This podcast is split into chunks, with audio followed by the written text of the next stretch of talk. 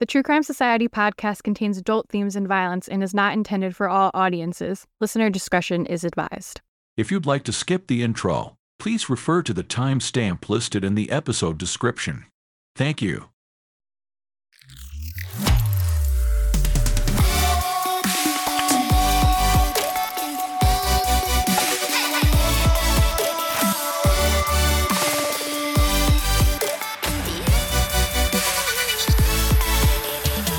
What's up, guys? Welcome back to another episode of the True Crime Society podcast with Stephanie and Olivia. Peep is also here annoying me.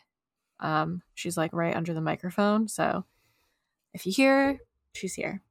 Also, I sound stuffy. I'm like having bad allergies to something. I've taken allergy medicine and cold medicine. So hopefully it starts to help soon. Um, You sound, I so- think, less than you did when we did the Patreon. So maybe I feel a little less stuffy, but not really at the same time. but yeah, I think it, it's just I'm pretty allergic to ragweed, and that's like the fall allergy here. So yeah, I don't know. I can't even use my brain because of all that. I did survive my trip upstate. I know I talked about last episode. I was scared of getting murdered. Didn't get murdered. We did hear some like really scary coyotes though, like they were talking to each other, which living in New York, you'd think I hear them more, but not like that because it was like I said, it's like the wilderness, so it's scary. And they were just howling and like barking. And then there's these birds there that are called loons that live on the lake, and they also make really scary sounds at night that almost sound like coyotes too.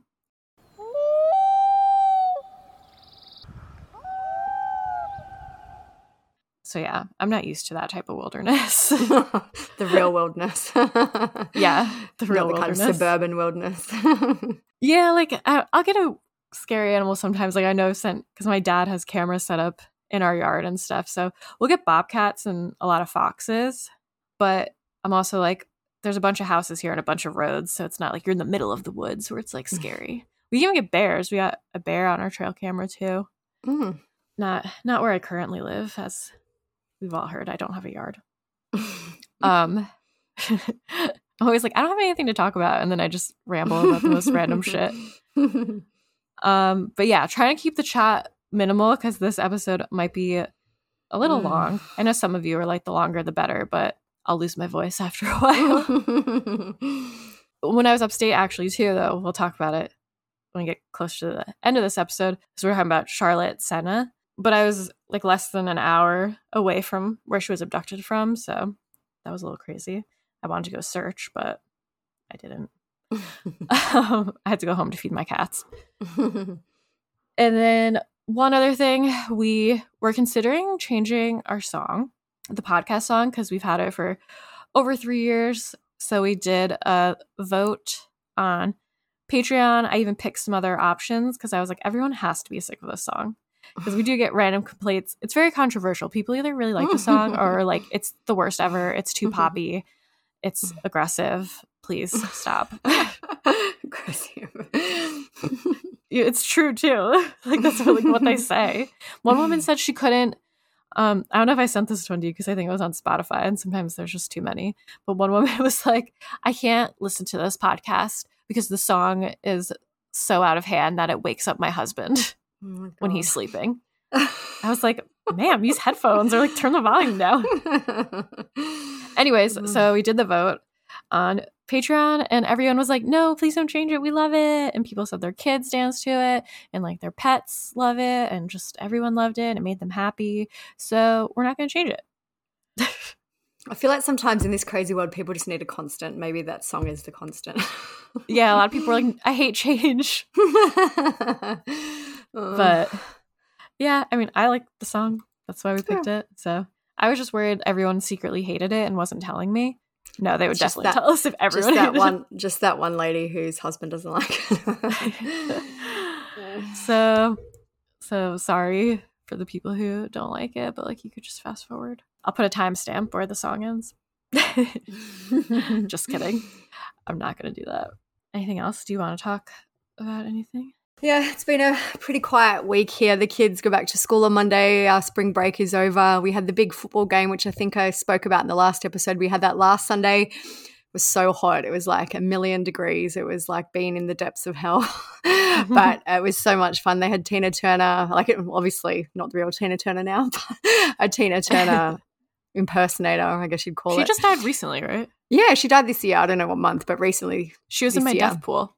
I'm Hmm. pretty sure. Um, she did some songs. So she did the Nutbush, which we all love in Australia. Simply the best, and I think it was River Deep Mountain High was the other one. It was it was really fun. It was just something different. They usually like the other. So this I went to the rugby league grand final. The other football code here is Australian rules football, and at the Australian rules they had Kiss.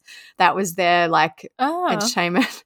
so we kind of got the budget version, but it was still really fun. that's cool. Did your team win? Uh, well, I, don't, I didn't really have a team in this one. We bought tickets because my husband is from New Zealand and he's a New Zealand Warriors fan. So they were up, like they made the game before the semi final. So we bought tickets in the hope that they would make it. So they didn't. So we didn't really have a team. Ah, but um, Just it was a great game. It was like, it was such a good game. Like, yeah, I won't go into the details because everyone will be bored. But right up until the last few minutes, it was even. So it was it was really really good. Well, Like I was hoping at least for a good game, not like a you know a railroading or something like that. So no, it was good fun. Everyone, it was just a long hot day, but it was really really good fun. Yeah. Last episode, when we've talked about it, remember I was like, well, you guys don't have Usher, like the Super Bowl. Now we also have Taylor Swift, which I'm sure everyone has seen because the media cannot stop. Leave her with it. alone. Yeah. Oh, it's insane. I'm like, every, I, I like Taylor Swift. I'm not like an obsessed fan or anything. I don't really care about football, but I know who he is enough and his brother and like the mom and all that. But I'm like, okay, I've seen about 37 fucking articles because I've complained about the Facebook algorithm before. It's like you look at one thing one time and it's like, here's 10 more versions of the same exact thing that I think you'll also like. Like, And, like, no, if I've read one, I don't need the rest. the selfie with Hugh Jackman and Blake Lively, and then you see the info about Taylor's outfit that she wore to the football game. Yeah, Everything. All right. Well, me not having anything to talk about, I will always find a 10 way. minutes. I'll find a way to to chat and make everyone suffer. We'll get into the the episode. We're gonna talk about. I don't even think I said what we're gonna talk about, but Did mention Charlotte, but not the whole episode. um, I mean, you guys have the episode title, so you probably know. But we're gonna talk about Madalina Cojocari. She is another missing child, and then Charlotte Sena, who was a missing child. We all know probably that she has been found. Madalina, I feel like it's kind of flown under the radar. Yeah, it kind of reminds me a little bit of Oakley Carlson. Um, Yes, in- the same Yeah, in harmony. yeah, yeah. More like even Oakley more so because I believe, if I remember rightly, that Oakley was reported missing when she didn't turn up to school. Which Oh, yeah, is yeah. kind of the same as that. But yeah, I agree that this one is totally under the radar. It's actually such a wild case. Like when you deep dive, you're like, what is going on? And I just can't believe that it's you know, she's she's on the FBI missing persons list. Like there's been a lot of investigation, but just not a huge amount of media coverage or I guess interest. I feel like because at first there wasn't like a ton of information out. Yeah. And I feel Um, like too, when a case is delayed, like hers was, like we'll get into it, but she wasn't reported missing for a while after she was last seen. That kind of limits the amount of evidence and the real time interest. yeah, because you're like, Yeah. well, clearly the parents were probably involved. Yeah. Um, I actually only heard of it when I sent it to you because our fave Brian Entin posted about it because they will do random like missing person profiles in honor of Gabby Petito. So that's where I even heard of it. It's an interesting one. When we posted that we were recording about it, people were reading about it and they're like, um, this is ridiculous. What the hell? So we will get into those. For more than seven months, the world has been wondering what happened to missing 11 year old Madalina Cojocari, who's now 12 and from Cornelius. Newly released court documents show Madalina's mother believes the young girl may have been sold for cash. It's a part tell all from jail, where Madalina's mom, Diana Cojocari, and Madalina's stepfather, Christopher Palmiter, remain, charged with not reporting Madalina missing. The new search warrants reveal Madalina's mom, Diana Cojocari, calls her own mom from jail and talks about a bag with money and withdrawing cash. Diana then, according to the warrants, appears to blame her husband, Christopher Palmiter, for Madalina's disappearance, putting out the theory that he gave the girl away for money. But in another phone call from jail from Palmiter to his family members, he says that Diana had a lot of cash with her and he didn't know where it came from. Okay, so we're going to get into Madalina Cojocari first. She was 11 years old when she went missing in November 2022. So almost exactly a year ago, getting there, from Cornelius, North Carolina.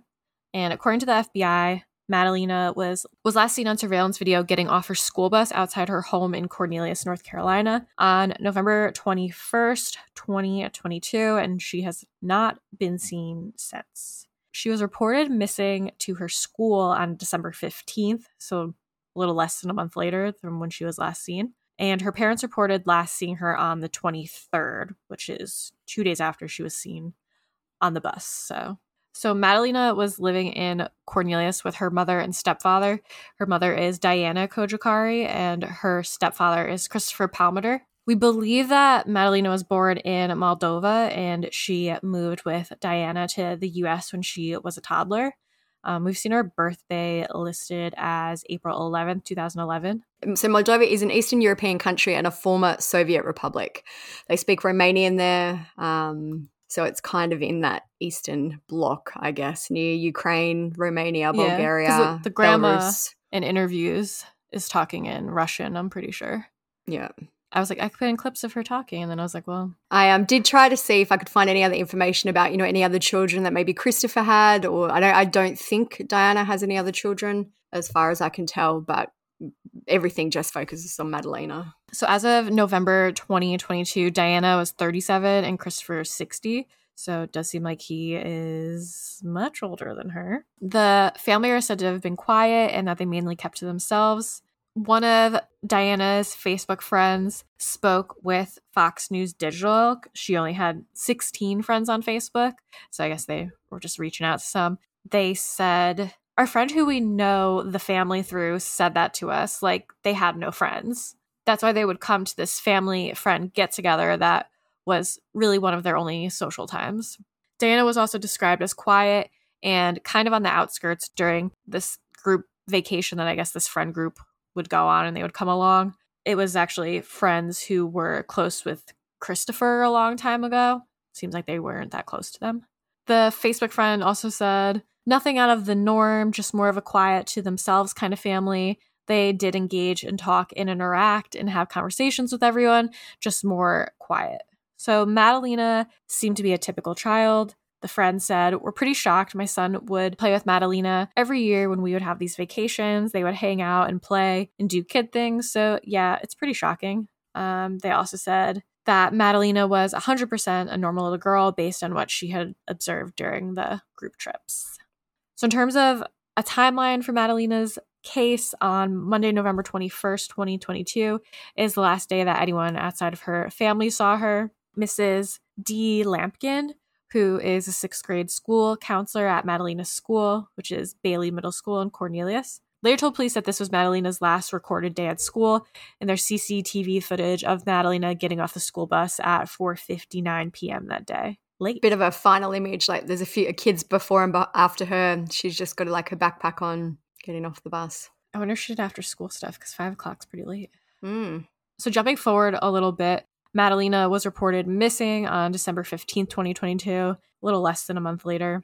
On December 12th, 2022, Bailey Middle School resource officer Jay Nobles and Mrs. D. Lampkin went to Madalina's home because the child had not attended school since late November and nobody answered the door, so they left a truancy packet at the home. The school counselor then called Diana on December 14th and asked me to meet about Madalina and her truancy from the school. Diana told the counselor that she would bring Madalina into the school the following day, and of course, that did not happen. Diana arrived to the school on the 15th without Madalina, so the sixth grade counselor called the school resource officer into the meeting And Diana told them that Madalina actually went missing on November 22nd at noon. When was the bus? The 22nd or the 21st? 20, 21st, sorry. Oh, okay. Went missing on November 22nd at noon. And Diana later changed that story and said that she actually last saw Madalina on November 23rd at 10 p.m. Weird to not remember when, you, when your kid disappeared. Um, after Madalina was reported missing, police went to their home for the first time on December 15th. So when detectives arrived, they found that part of the kitchen was blocked off with plywood, and Christopher told the police that he was actually building a separate apartment over there, according to the court documents. So police got a search warrant and searched the other parts of the home that day, and they seized two phones at that time. Last night, a North Carolina community came together holding a vigil for missing 11 year old Madalina Cojocari. We want to pray for her. We want to keep everything positive. As the Cornelius Police Department releases new video of what investigators say is the last time they can confirm Madalina was seen in public. The short clip from November 21st shows her getting off the school bus heading home. It's the last day she was at school, but she was not reported missing until more than three weeks later on December 15th. Police say her school tried contacting her family, eventually sending a counselor and resource officer to their home December 12th. Two days later, on the 14th, police say Madalina's mother, Diana Cojocari, told a counselor she would bring Madalina with her the following day. But court documents say she arrived without her daughter and then told them that Madalina had been missing since November 23rd. The 23rd would have been two days after she was seen getting off the bus. I was shocked. I was completely shocked. An arrest sheet shows Madalina's stepfather, Christopher Palmiter, told police the last time he saw her was on November 16th. When officers asked Diana why she did not report Madalina missing earlier, she said she was worried it might start a conflict between her and Christopher. Once police started investigating, they put together a timeline of what happened after Madalina was last seen on CCTV. On November 23rd, 2022, Christopher said that he drove to Michigan to pick up items. He also told police that by that date, he hadn't seen Madalina for a week. So that's weird because she was on camera. Yeah, on two days before. So, like, was he not There's home? so many kind of stories that just don't add up.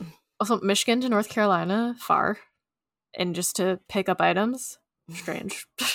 but I feel like that has to be easy enough to verify, checking like his car info. Like, did he get gas? Was he on camera getting gas? Can they prove he went to Michigan? It's interesting what they've released. Like they've released kind of tidbits, but I feel like there must be so much more that they're holding on to. Yeah, like they haven't said if they verified that he went to Michigan or not, but it should be easy enough to verify or not. But just to pick up some items in Michigan, very far away, seems kind of ridiculous. Um, November 23rd is the day that Diana told police that she noticed Madalina was missing. Diana also told police that Christopher actually left for Michigan on November 24th and not the 23rd, as per his story. She said the couple had argued the night before he left for Michigan.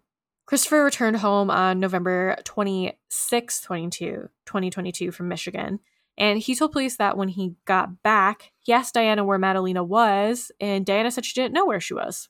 Christopher told authorities he told Diana that he didn't know where Madalina was either. They reportedly both accused each other of hiding Madalina.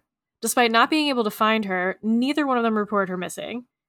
This part is where I'm like, I mean, there's a lot that doesn't make sense, but Christopher said he already hadn't seen her for a week, and then he went to Michigan for at least three days. And then he comes back and she's still missing. Like my daughter is Madalina's age, a little tiny bit younger, and I've got one that's a little bit older. It's like I just don't know. Oh yeah, we just noticed they're missing. Like I don't know. It's But also, how would so like then the wife's like, well, I don't know where she is either, and like she's Mm. accusing him of hiding her, but like he hasn't even been there allegedly. And you think Madalina's not Madalina, Diana is home alone. I'm assuming while he is allegedly in Michigan. Michigan. like any normal people, if your kid is missing, wouldn't you be calling your significant other, freaking out? Makes no sense. Yeah. Uh, Yeah, and like she's not. It's not like she's old enough to be like out and about on her own. Oh no, like she and she doesn't. Which we're getting to later. She doesn't have a phone. She doesn't have anything. Like it's not like she's just a child who is very independent. It seems like she wasn't before this. And then still, neither of them report her missing. They're just like, oh, she'll she'll turn up. Um, Christopher told police that he asked Diana many times where Madalina was over the following weeks. And court documents say that he asked Diana if she had hidden Madalina, um, and she wouldn't give him a straight answer to that. When police asked Diana why she didn't report Madalina missing, she said that she was worried it would create conflict between her and Christopher. Diana also told police that she contacted her family in Moldova about the situation and they advised her to contact the police. She told them that Christopher had put the family in danger. She also told police that Madalina did not have a phone and that a backpack and some clothes were missing from the house. It's basically insinuating that, you know, her and Christopher had an argument and maybe that triggered Madalina to run away. She said that Madalina didn't have any friends that she would have gone to stay with and they didn't have any close family in the country. So then on November 30th, officers said they were called to the couple's home after a small fire was seen burning between this address and the car wash. I guess they live near a car wash. A neighbor later told police that Diana was burning what turned out to be furniture in the backyard. I've saw people say that it was a couch and also yeah, I've possibly seen the couch as well. I saw some people saying also a children's bed, but I haven't seen that verified. So police believe that at some point between November 22nd and December 15th, that Diana drove her Prius to Madison County, North Carolina. Authorities wrote that in a text message on December 2nd, 2022, Diana Cojocari indicated she was in the presence of the missing child. And on December 4th, Diana Cojocari traveled toward the North Carolina mountains, claiming to be searching for Madalina. I wish they elaborated on that. Like, what did the text say? Yeah, I just Like, oh, me and Madalina are just hanging out. Yeah, I'm so confused in this case uh, because it seems like there's so much conflicting info even given from the police. Like, you know, no one saw her, but then the police are saying that she's indicating she was in the presence. I don't know. I don't know. It's just a lot going on. Yeah. It seems like the info that the police let out, like you're saying, I'm sure there's so much It's more. tactical, I think, what they've let out. But, But like on our end, it seems so random and like missing context almost, where you're like, this doesn't make sense, or I wish we knew more about this. So yeah, that's not just us like doing a bad job. That's just the story that's What it out is, yeah. right now. Diana was also then seen at a service station in Hickory, North Carolina on December 3rd, 2022, and she was getting an oil change. So the attendant at the oil change place, they verified that they did see children's toys in the car, but there wasn't any minor children and that Madalina was not present in the car. On December 16th, 2022, Sugar Mountain Police Department provided investigators with photos of a man and a female child. The child did resemble Madalina, and the man was identified as Octavian Sebanu.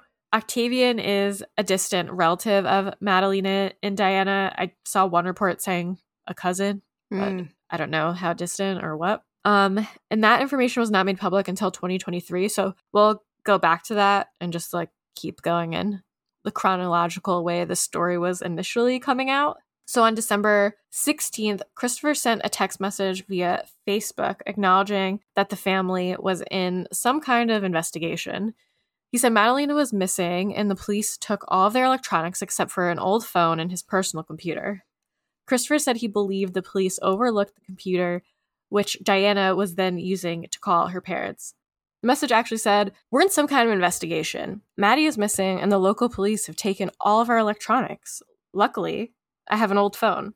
Although they did not take my personal computer, probably because they overlooked it, Diana is using it now to call her parents.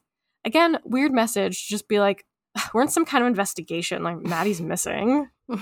like, when your family already know about this because you'd be so worried about your missing kid and you'd be like freaking out. Just all around strange. On December 17th, 2022, Christopher and Diana were arrested and charged with failing to report the disappearance of a child. Christopher appeared in court on December 19th and his bond was set at $200,000. Diana appeared in court on December 20 and her bond was set at $250,000. It's the last time Madalina Cojocari was seen in public on video getting off of her school bus on November 21st. But her mother and stepfather didn't tell anyone she was missing for three more weeks, leading a grand jury to indict them. It doesn't mean anything. It doesn't mean, oh, we got them. It, it's just the next step in the formal process of getting to Superior Court. Aaron Lee, a defense attorney who is not associated with this case, says grand jury proceedings are always held privately. In this case, it once again allowed prosecutors to keep what they know close to the chest in an effort to protect the investigation. Search warrants are sealed until at least the end of March. The order to seal those warrants shows investigators obtained a search warrant for Christopher Palmiter's cell phone and the call detail records for him and Diana Cojocari. Investigators likely looking into who Palmiter was talking to and where he was. A lot of crimes that are committed when they have cell phones on, uh, it results in a lot of convictions because your cell phone gives so much data about where you are, when you were there. Now, it's not precise but depending on how many cell towers are there it can it can triangulate it pretty well. But notably there is not a search warrant for madalina's mother's phone. It may not be there. It may already be destroyed. It may be a simple flip phone where you don't even have data. Um, you know and i would be curious as to why for sure. It, it's a big question to know why.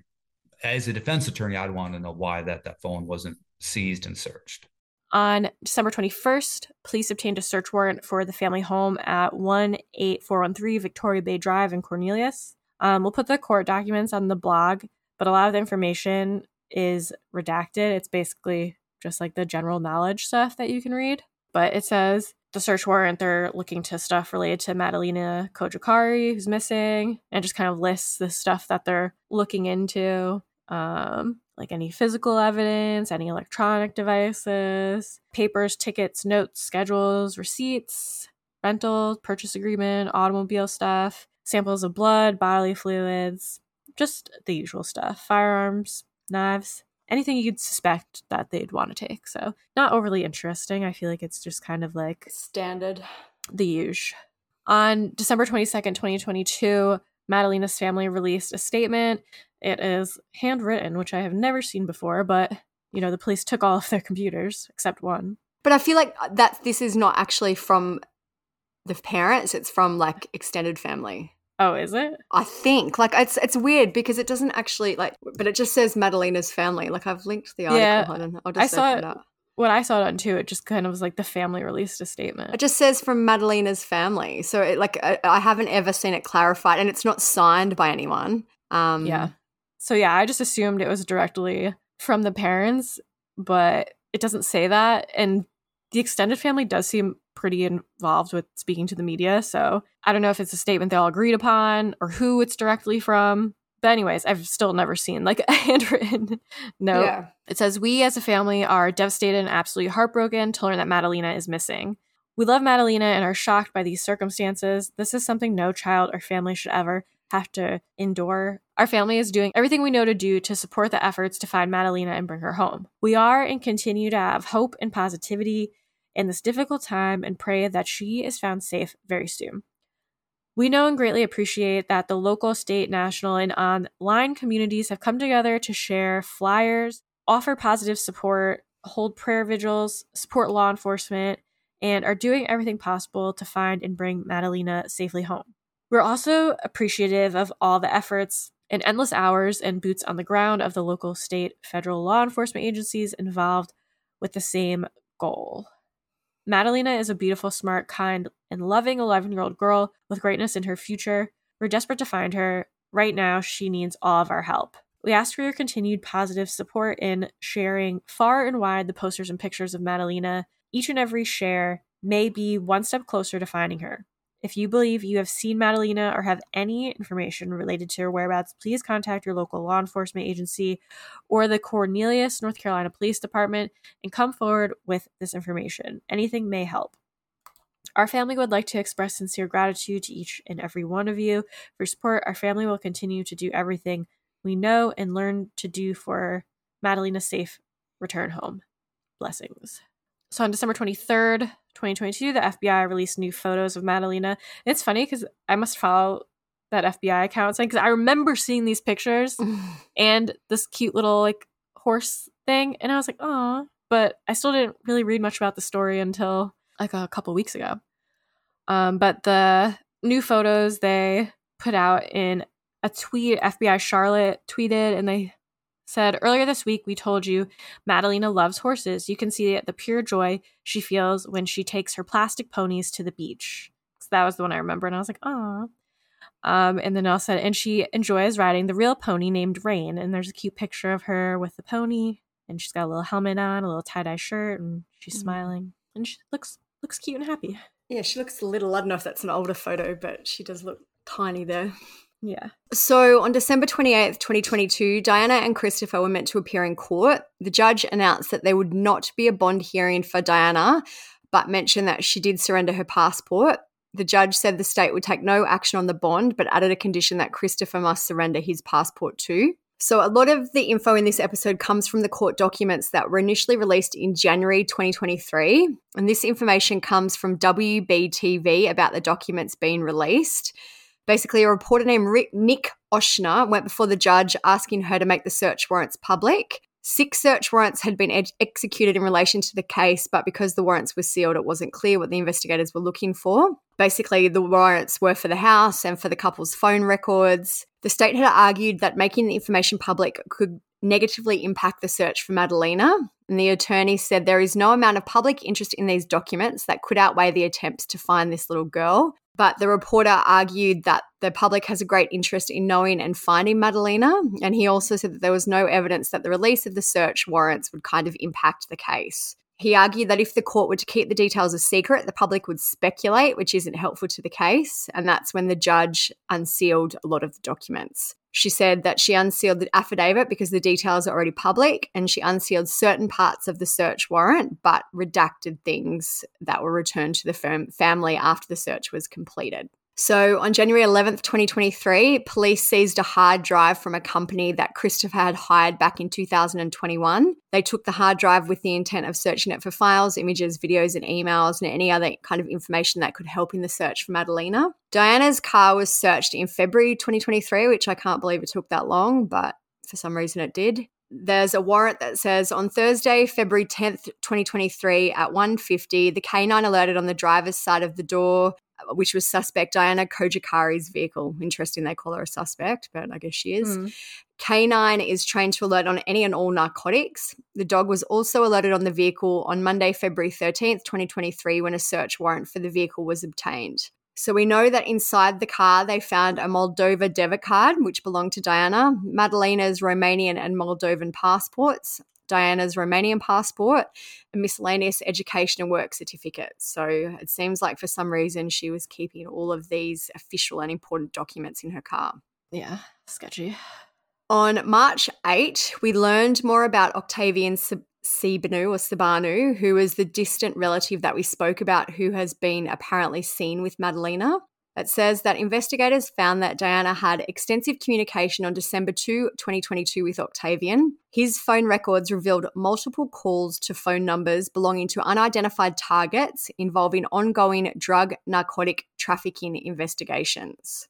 Diana also asked Octavian if he could help smuggle them away from their home because she was in a bad relationship with her husband and she wanted a divorce. There was an alleged sighting of Madalina at Lowe's Foods, apparently with Octavian, in Linville, North Carolina on December 16th, 2022. But in the last few weeks, apparently that's been debunked and it wasn't Madalina. So we'll go into that a bit later just to kind of keep with the chronological timeline. But at the time, police said that they had seen a child that resembled Madalina at the store. So April 11th, 2023 marked Madalina's 12th birthday. David Baucom, who is the chief of the Cornelius Police, said, Our goal is to find Madalina. On April 14, 2023, Diana was found to be in possession of a baggie with white powder while she was in prison. She was charged with possession of a controlled substance. A test concluded that the powder was cocaine and fentanyl based, and Diana claimed that she had found the bag in the shower. This is a really random kind of part of the story. But so that was April. In July, on July 6, jail records show that the drug charge against Diana had been dismissed without leave by the district attorney's office. Some articles, and I've read different accounts, say that the substance was sent for testing and it was determined not to be a controlled substance. So even though they said they tested it and it was cocaine and fentanyl, they're now saying some say it wasn't a controlled substance, while other reports say the charge was dropped due to insufficient evidence. So I'm not entirely sure what the It's so confusing. And they're two two totally different stories. Like one is A, it's not drugs. The other one is B, there's not enough evidence. So I don't know. Which doesn't make sense. Like if you literally have the drugs, how's there not enough evidence? Unless they mean there's not enough evidence because it actually wasn't a controlled substance or was inconclusive. Or yeah, I don't know. It's a very weird kind of side note to the story. Yeah. On July 10, a tip came in that Madalina had been seen at a gas station in California. A user in the Find Madalina Facebook group said she was driving to Susanville on July 5 when she stopped at a Valero gas station in Weaverville. She spotted a young girl there who asked for a ride up north, and the poster said the girl looked a lot like Madalina. I'm a parent, and my daughter went to Madalina School, and my son has played with children in her neighborhood, and it was just heartbreaking to see that she's missing. It's been nearly eight months since Madalina Cojocari was last seen in public getting off a school bus back in November. Now, a post on the Find Madalina Cojocari Facebook group is getting some attention after a woman shared her belief that she saw the Cornelius girl in California. Everybody's holding out hope that, that she can be found. In the post, the woman who did not want to be interviewed shared an encounter with a young girl who appeared to be alone, asking for a ride at a gas station in Weaverville in Northern California. Concerned about her personal safety, she did not give her a ride, but did report the sighting to Cornelius police after she stumbled onto Madalina's missing report. Cornelius police say they are aware of the tip and detectives are following up on the information. In the meantime, former FBI agent M. Quinton Williams says the best thing people can do is share Madalina's photo. Now we have social media and everybody is empowered. As long as you're on the platform, you are empowered to get the word out. So at the very least, everybody can blast it on the internet. He applauds the woman's effort to report the incident because he says all information is important in cases like these. We have about 800 50,000 law enforcement officers in America, but we have over 330 million people. The way we're going to solve crime is if those 330 million people are involved with the solutions of these cases.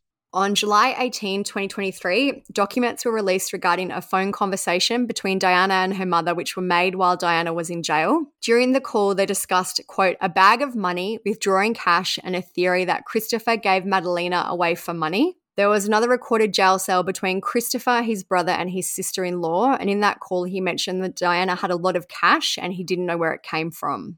In the recorded call, Christopher says there is, quote, financial stuff coming up, and his brother tells him not to worry about the financial stuff. On August 17, 2023, Diana and Christopher both pleaded not guilty to their charges in Madalina's disappearance. Christopher was granted a secured $25,000 bond with electronic monitoring and pre trial supervision. Diana was not granted bail.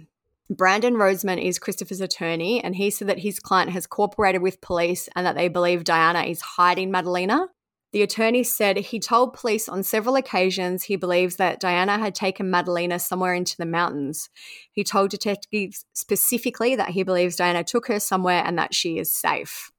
Christopher has said that Diana believed he was putting Madalina in danger by naming her as a beneficiary on an investment account. The attorney said in the interviews he gave to police, he's adamant he doesn't believe Diana harmed Madalina. He believes that Diana believes Madalina is in danger from some unknown third party apparently related to him placing money and assigning benefits to her in a 401k account, something that doesn't make any sense. So another kind of story about what could have happened to her. It really it really doesn't make sense. From what I've seen, like they don't seem to have like a lot of money. Like he's not a billionaire that someone might put a target on Madalina to get that money. It's just like yeah, there's no reason to be paranoid about that, it doesn't seem. And there's no easy yeah, like they're not wealthy and there's no easy way to see if he has a 401k and who the beneficiary is. It's not like she'd be, as far as we know, inheriting millions from a 401k. It's just weird. um, so Radhika Cojocari is Madalina's grandmother. She spoke to the media in August this year and she said that she believed Christopher had trafficked Madalina for money. She said, My granddaughter is alive, but she's been kidnapped. She told them that she believes Diana and Madalina were sold to traffickers for $5 million. Radhika said Chris is the instrument. He stalked them for two years. They had no documents in his home. He stole their documents, which is a little bit untrue because we know that they, they were, were, in, the car. the car. But she said he stole their documents and held them in his home like prisoners. Later, he would use narcotics to make them sleep, both Madalina and Diana. he used these narcotics in their juice. They drank it and he took Madalina out of the bedroom and gave her over to traffickers. I don't know to whom. So, when the media asked why Madalina hadn't been found, Radhika said that she believes Madalina had plastic surgery to disguise her appearance. She said, He says he doesn't know anything, but it's not true. Our Madalina is alive, and Diana was warned that if you tell police anything, I will kill you. Chris knows who he sold our granddaughter to, but he is involved with criminals. So again, I have a lot of questions. If Diana was sold, how come she? Why is she here? yeah, why is she here? Where is an 11 year old getting plastic surgery? I don't, I don't know. It's just who's doing lot. plastic surgery on an 11 year old. Yeah. Um, and a lot of people online, like I don't know the price of human trafficking, but five million dollars for one girl. This Yeah. seems like an insane amount of money. So that is kind of it. Like I know it seems like an abrupt finish, but that is what like that's the chronological timeline of the case. It's such a confusing case, and I feel like it's even gotten more confusing in the last few weeks because News Nation released an article in September, so just a few weeks ago. This seems to be one of the newest updates. So the title is called Madalina Cojocari New Theories Emerge in the Case of Missing NC Girl. And basically, it goes on that they went to North Carolina. I wonder if this is Brian. Maybe this is what he did Or it's what he posted, anyways. To investigate Madalina's case. And then it says it goes into the sighting that we mentioned earlier of her being at the Lowe's grocery store. It says there was a possible sighting at the Lowe's Foods here in Sugar Mountain. We were able to track down that video still footage and forwarded that to Cornelius. And the last sentence, which is this is the only place I've seen this, I haven't seen it in any other sources. And I don't know if it's just because News Nation is maybe the only one still covering it, or if Yeah. this is I don't I don't it could be incorrect. I'm not sure, but according to News Nation, it says police said the sighting, along with the other one in California, which was at the gas station, did not turn out to be Madalina. So I'm just so confused about this because police were the ones who released the information and said that the child who looked to be Madalina was seen with Octavian at this grocery store. And now, according to News Nation, it's not her. I watched the video that like probably went with this article, and the police said they looked at the videos and were able to tell it wasn't her. So I don't know if maybe when they first said it, they hadn't seen the videos yet, but it seems like I don't know why they would just like prematurely say that. On December 16th, a woman reported seeing a girl resembling Madalina with a male companion. There was a possible sighting at the Lowe's Foods here in Sugar Mountain. We were able to track down video, still footage of that, and forwarded that to Cornelius. But police say the sighting and another one in California did not turn out to be Madalina. Still, the area is vast, and outdoor experts say it would be easy to stay hidden. It's so, I just feel like there's so much noise in this case, and they've released things that contradict each other.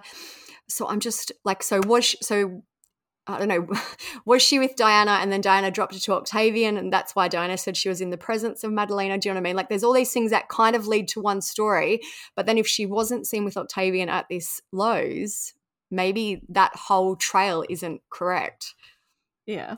I think like the family is clearly all around sketchy and up to no good, but I don't know. I do feel there is a language barrier as well, which makes which makes it all seem a little bit more I don't know what the word is, unbelievable. Like there's a kind of a lost in translation issue for some things, um, which makes it all seem a bit more wild.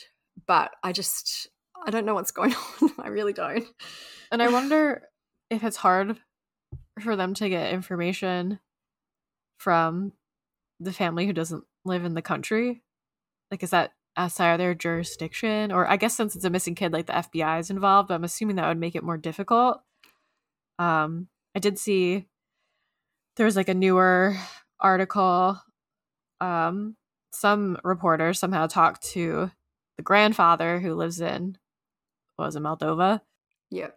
and he was saying how he, he's very sad and he was like upset about it but he also was saying how he made it seem like the stepfather also sucks um and she said that diana wasn't ever allowed to call with madalina unless he wasn't home because he looked down on the moldova side of their family or something which i thought was interesting I asked on Instagram what people thought had happened in the case, and basically every single person wrote, The parents did something, the parents know something. And I absolutely agree, but I just can't figure out what it is. Did Diane, like, why is Diana still in jail and Christopher isn't? Do police suspect that she is the more guilty one? Um, I don't, I don't know. Like, did she really? Like, this is one of the only cases where I do feel Madalina may be alive, or maybe not, maybe not, maybe, but could be alive. There is a small chance she could be alive.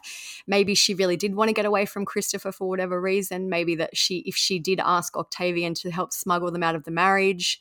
Um, but I just feel like if that was the case, surely that person would have come forward now and said, "Yep, I helped them escape this abusive relationship. She's fine." I I, I feel like I don't know. I, I don't really know. I feel I my personal belief is Madalina is likely dead. I believe that something happened and the parents are covering it up, but I can't. I just can't figure out which one of them would have done it at this point. Yeah, I think usually I'd be like, there's no way that she has been smuggled and is somewhere else. But in this situation, I could maybe see Diana handing her off to family and that being semi plausible. But then what gets me is why are we burning furniture? And then there was another comment online, which I was going to look up to see if I could find an article, but I didn't get to do that. But I'll look after this. They said that someone was it someone who like lives there or something or knows them. There was apparently like random pieces of carpet cut out of the floor. I don't know if that Oh, that yeah. could also be from the police with their search warrants taking evidence or why are they cutting up the carpet? This one of the theories. So most of the comments that we had were that the parents killed them. I feel like this is actually probably the most plausible theory from one of our followers called Hannah. She said, "Mum and stepdad killed her. He took off to get rid of the body while the mum burned the evidence." That's what I was thinking cuz Yeah. um I mean it wouldn't be the first time where like the the mom is helping cover this up basically. I don't know if he did it or she did it or what happened, but also all the like the money and all that weird stuff. That could be maybe they were paying the someone to get rid of the body or to help them cover this up or something like that. Yeah, I, I, I the one one thing I just I, feel- I guess the most confusing thing for me is why Diana hasn't turned on Christopher if that is what happened. Like, I guess she could be scared of him, but she's in jail now. You know, they she essentially never has to see him again if she confesses and says what happened. I just I just don't, and especially because their stories are so conflicting. You think they would have worked together to I don't know to f- make a common coordinate story better. yeah. But I do, I do feel that is likely what happened. Instead of going to pick up things, he's dumped her somewhere along the way and they would try to burn the evidence to get rid of it. It's just all these other noisy pieces, like about trying to get out of the relationship, finding the documents in the car that maybe instill that little bit of doubt that maybe she, you know, isn't dead. Maybe she is alive. I was thinking more about it because now I'm wondering maybe it was her, even though instinct is like no, it's it's the man, but because he's clearly kind of turned on her and is kind of throwing her under the bus to the police and being like, I don't know what she's up to, and Yeah. they seem to be believing him since he's out on bond and his was less, and they seem to be working with him. So like at this point, why wouldn't she turn on him? That's what I mean. Like there's she it seems like she's got nothing to lose. But then Um, I there's always maybe she is like a battered woman and I know in some I don't know anything about their culture, so please don't like come after me and argue with me. But like in some cultures, women learn like they should always listen to their husband and always listen to the man type of thing. Or she could just be scared of him. I don't know. so yeah it's still like there is still some media coverage about this you know kind of semi-regular i guess as diana's still in jail we will hear more um, but a very sad case about a child who slipped through the cracks again Yeah, definitely. One other thing that people were pointing out that was weird was how the grandmother like specifically had the Mm. specific story. Like, where did she get this story from? Is that what they told her? Did they tell her like, oh, we had to like she got sold for five million dollars specifically? Like, who told her the grandma this? yeah If you were just pulling it out of your head, be like, oh, I think she got like trafficked or she was sold into trafficking. Not like all these random details about price and I feel like, that. too, if there was this $5 million or if there was this evidence of Diana having bags of cash, the police would absolutely have evidence of that. Like, I doubt she could have hidden I don't know. I shouldn't really say that because I'm like, yeah, That's what I was hide thinking. The cash, but I I, feel like there would be some trail or some evidence of there being all this money. Yeah. I was thinking that too. And also, like you, was like, if I say that, people will be like, people can hide money. Okay, I don't know. I'm not a criminal doing these things, but I do feel like, like, where are you just getting $5 million? Well, I guess if they're, if he was selling her, then they'd be getting the $5 million. So where's the $5 million? Hmm. So Madalina weighed approximately 90 pounds when she was went missing. She was last seen wearing jeans, pink and purple and white Adidas shoes, and a white t-shirt and jacket. Okay, so now we're going to get into um, Charlotte Sena, where if you follow us or follow true crime remotely at all online, I'm sure you've heard this story. It was one of those ones that blew up very quickly because it was very scary. Um, like I was saying at the start, I was upstate this weekend. Normally, I'd be about like four hours away from where this happened, but I was within an hour radius of where she was abducted. So in the morning, I would have gotten the Amber Alert even if I wasn't as close because I think it was the whole state. But we all got the Amber Alerts in the morning. And we're like, what the heck? So then the people we were with are obviously our friends, but you know, since I had this Amber Alert and I start looking into it, they definitely like saw the different side of me of being like, guys, stop! I have to watch the press conference. Like, guys, stop! I have to post this, or shh, I, I need to listen to what the governor's saying. and they're like, go away. Um, but then even on the way home, we all the like electronic construction type signs. They all said like amber alert dial like call 511 to get more info on the alert like all the way back home. And then even the following day on monday when i went back to work and stuff even just like the electronic signs around here still all said it. So i think they did a good job of getting the word out quickly and everywhere even though people will will get into that i'm sure debate about how long the amber alert took i think word got out pretty fast so start from the beginning for those who don't know the story And as a grandmother, I cannot imagine the pain they're going through. Governor Hochul's somber demeanor reflecting the high concern for the safety of nine year old Charlotte Sena, who vanished from a popular state park 190 miles north of New York City.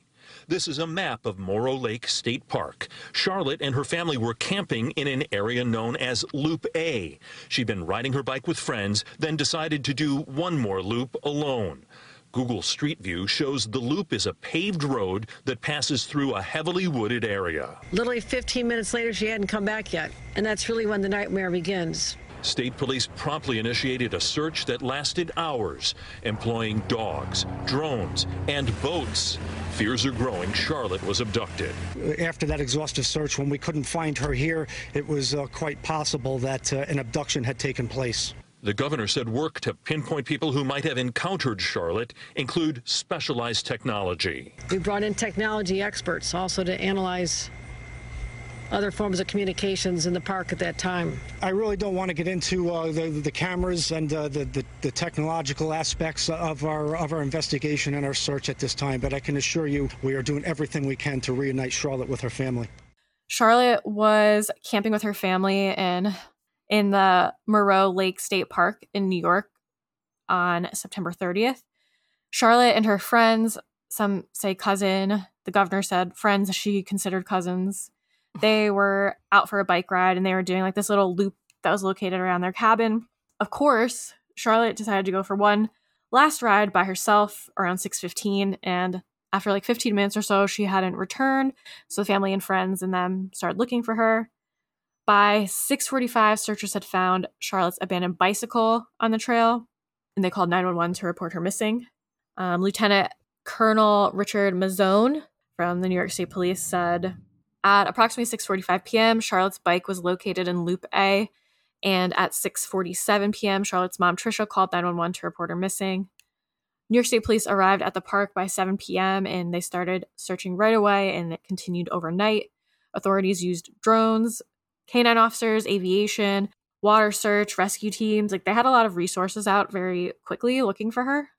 An Amber Alert for Charlotte was issued the following day on Sunday, October 1st, 2023 at 7 a.m. Um, authorities were questioned as to why it had taken so long to issue the Amber Alert, and a lot of people online have been in an uproar about that. But we've talked about this in episodes before. Charlotte's case didn't technically meet the usual criteria for an Amber Alert. According to the Amber Alert website, the recommended criteria is that there is enough descriptive information about the victim and the abduction for law enforcement to issue an Amber Alert. So, usually, this means there's some sort of description of the abductor or maybe like a vehicle involved.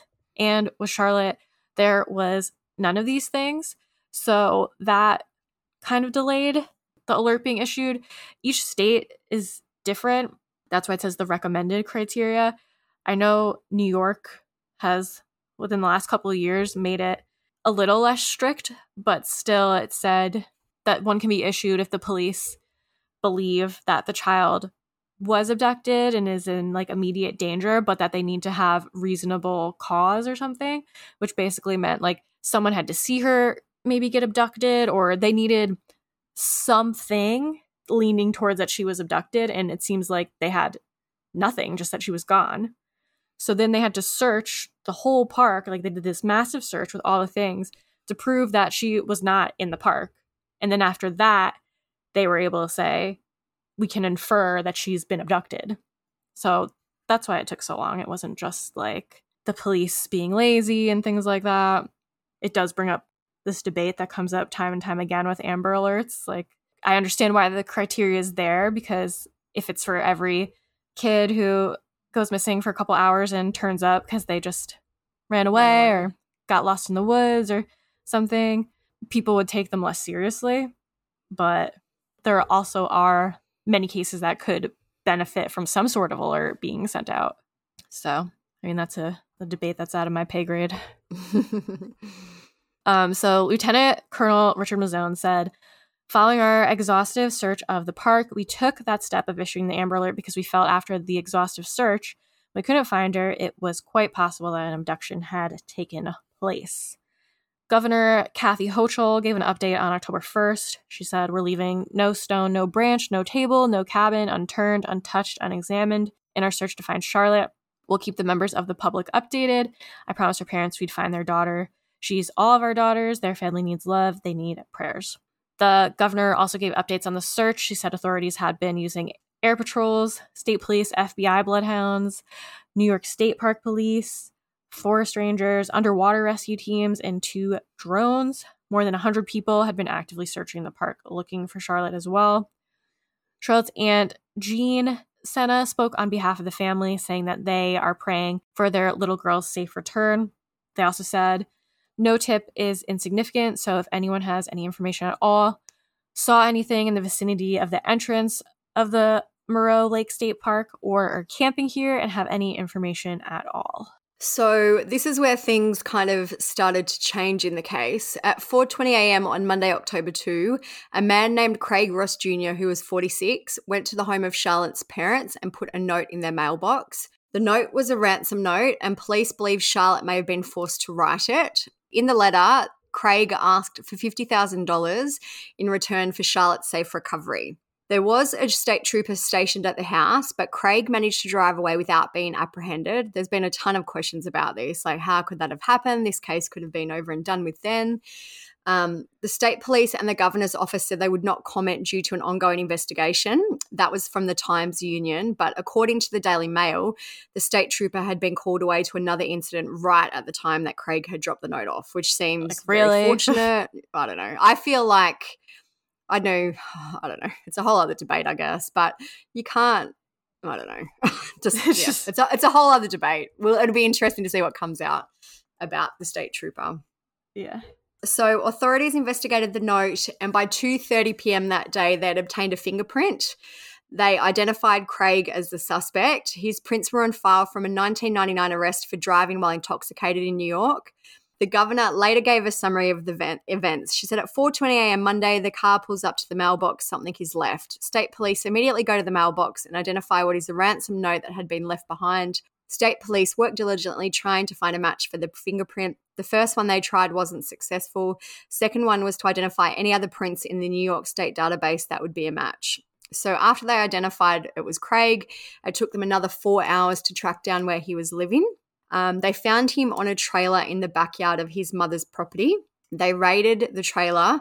When they got there, Craig was said to be in his underwear, and police have said that he resisted arrest.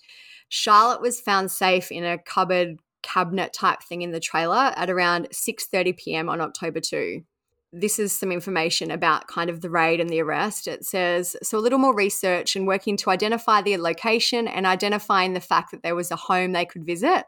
They found a double wide house with a woman who's the suspect's mother. The suspect lived in the camper behind. They have what they call a dynamic entry, a tactical maneuver, and within the camper, they located the suspect. Governor Hochul said about Charlotte, she knew she was being rescued, she knew she was in safe hands.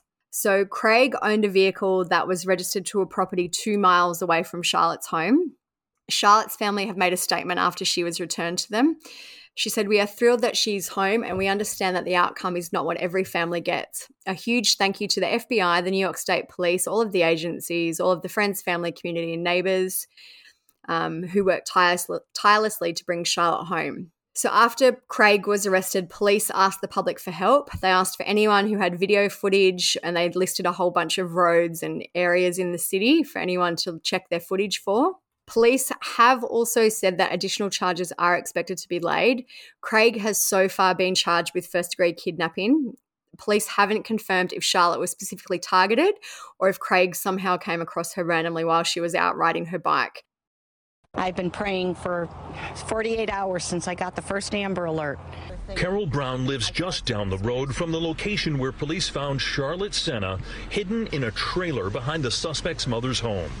Brown knew something was up Monday night as her quiet neighborhood exploded with activity. Then the entire road lit up right here um, with police officers, with a helicopter overhead, um, just like out of a movie.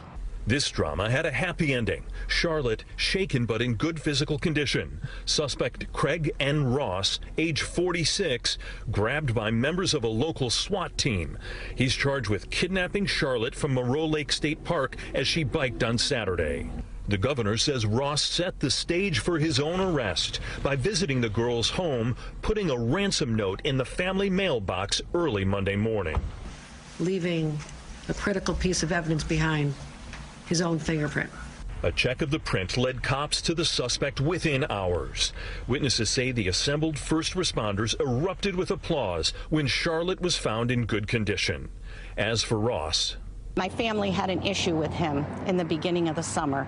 Carol Brown says she came outside one day as her young grandson was in the yard. And standing over him, right over him with his back to me, was that man. And my heart sank you confronted him, he got on his bike, and he rode away. Yes. And I believe with all my heart after last night that probably my grandson was this close. So the suspect gave the court a different address in Porter Corners, New York. We checked. That address in Porter Corners is literally just around the corner from where the Sena family lives, and that raises all kinds of questions about whether Charlotte was known to the suspect and whether he targeted her. That uh, address in Porter Corners was searched today along with other locations. This is still a very active investigation. The suspect remanded to jail without bail. So I, I, believe I read somewhere that he may be doing court again on Friday, which is tomorrow your time. So I don't know if the charges will be laid then, but as of the time of recording, that is all he has been charged with is first degree kidnapping. If there's an update, I'll add in a clip. Yeah, there's been a lot of speculation about what the additional charges would be. I guess if there was sexual abuse, it may be related to that. Um, I don't know. I hope um, I hope that's not what it is, but I guess we will find out in the next few days. Craig does have adult children and other children. One of his son sons is named Joshua, and Joshua spoke to the media. He said, He's in jail. We want nothing to do with him. I couldn't give a fuck if the dude dropped dead tomorrow. I couldn't care less. He's disgusting, he's gross, and he should die. he told Fox News, Yeah, he's my father, but why do I have to deal with this shit? Everyone is asking me all of this. I don't know anything. I hate him, and I hope he dies in prison. So he's made his feelings very clear. Honestly, love that energy. it kind of reminds me well not really but like you know I, you, you, sometimes you forget there are family on the other end of this like Rex Heuermann's family. You just think gosh all these things these people now have to deal with because they have a creep of a family member. Yeah definitely sucks The New York Post do report that Craig apparently has an 11 year old daughter as well as other sons. It says police descended Monday on the property where he allegedly cared for his 11 year old daughter a few days a week, and his two sons reportedly lived with him at the address. So there are other children involved. Neighbours told the Daily Mail that Craig suffered from multiple sclerosis and that he had recently moved back to his mother's property due to his condition. So there has been some more information coming out about Craig's, I guess, past legal troubles. In 2017, he apparently squeezed his girlfriend's neck so hard that she couldn't breathe, only stopping when she fell to her knees. He pled guilty to second degree harassment in the case after initially being charged with criminal obstruction of breathing or blood circulation. He was issued a restraining order against the girlfriend and he was fined $50. So that's a big oh. penalty. Oh. 50 bucks. Um, in terms of Craig ever committing other crimes against children, the Times Union have reported that he was investigated at one point for the possible sexual abuse of a 12 year old girl. This is a quote from the article. It says the incident was alleged to have occurred more than a year ago, but the complaint against Craig Ross Jr. was filed this summer. State police closed that investigation last month without filing any charges against Craig, who has denied the girl's allegations. So that is it as far as what we know, I guess, in the Charlotte Sena case. Um, obviously, this will be an ongoing legal process and we will learn more. It's only been a few days since she was found. Yeah. Obviously, everyone is hoping that um, she wasn't like assaulted in any way.